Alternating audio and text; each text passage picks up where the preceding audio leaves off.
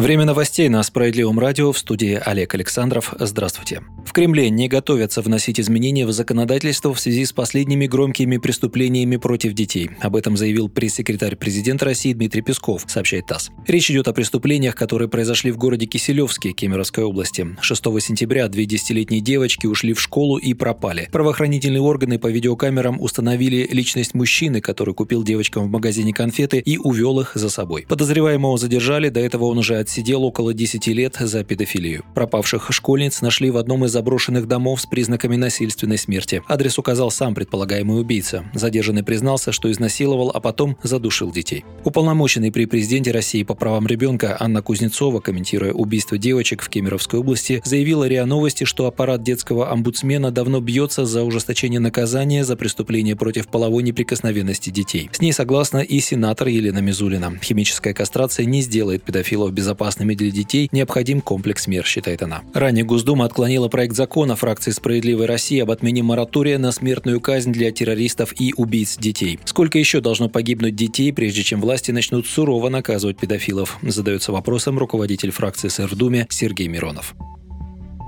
В Минздраве назвали главную причину смертности среди россиян. В основном люди умирают из-за сердечно-сосудистых заболеваний, заявил глава Минздрава Михаил Мурашко на научно-практической конференции «Кардиология на марше-2021». Ранее Росстат сообщил о резком росте смертности в стране. В июле в годовом выражении смертность выросла на 18,6%, а рождаемость снизилась на 4,6%. По информации ведомства, только в июле текущего года умерли 215 265 россиян, а за полгода более 1 миллиона 300 тысяч человек, что на 16% больше, чем за аналогичный период прошлого года. Смертность растет, несмотря на принимаемые властями меры по развитию медицины. По словам главы Минздрава, за два года реализации федерального проекта «Борьба с сердечно-сосудистыми заболеваниями» в стране введено в эксплуатацию свыше 10 тысяч единиц современного медицинского оборудования, включая более 250 единиц тяжелого оборудования. Кроме того, в 2020 году более 450 тысяч человек с высоким риском развития развития сердечно-сосудистых заболеваний и их осложнений получили лекарственные препараты в амбулаторных условиях, отметил Михаил Мурашко. Однако многие эксперты, в том числе ученые Российской Академии Наук, утверждают, что причина высокой смертности в неэффективности самой модели здравоохранения, ее коммерциализации и разрушении первичного звена медицины. Кстати, есть политическая сила, которая выступает за возвращение проверенной временем советской системы здравоохранения. Партия «Справедливая Россия за правду» добивается увеличения числа ФАПов в селах, приравнивания медработников по по зарплатам госслужащим, ликвидации посредника между медучреждением и пациентом в лице фонда ОМС. Медицина должна вновь стать доступной людям, а профессия медика престижной и достойно оплачиваемой, считают социалисты.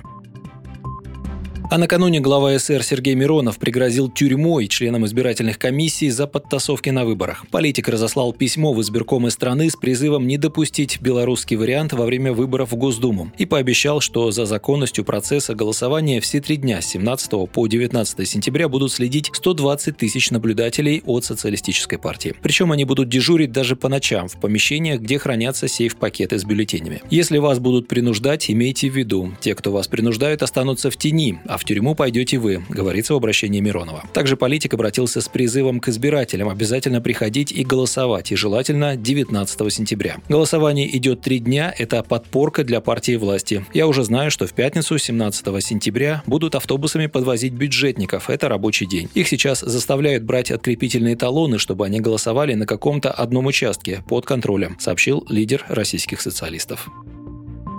И последнее. Начало сентября в Москве стало самым холодным с начала века. Период аномального для этого времени года холода закончится уже сегодня, 8 сентября. Об этом рассказал научный сотрудник Гидрометцентра России Роман Вильфанд. Он пояснил, что температуры, обусловленные воздухом из полярных регионов, в первую неделю сентября действительно существенно отличались от нормы. Было холоднее на 5 градусов. По его прогнозу, до конца этой недели температура воздуха поднимется до 20 градусов. Вильфанд уточнил, что это потепление нельзя считать приходом бабьего лета, как прогнозируются небольшие осадки. Вы слушали новости. Оставайтесь с нами, будьте в курсе событий.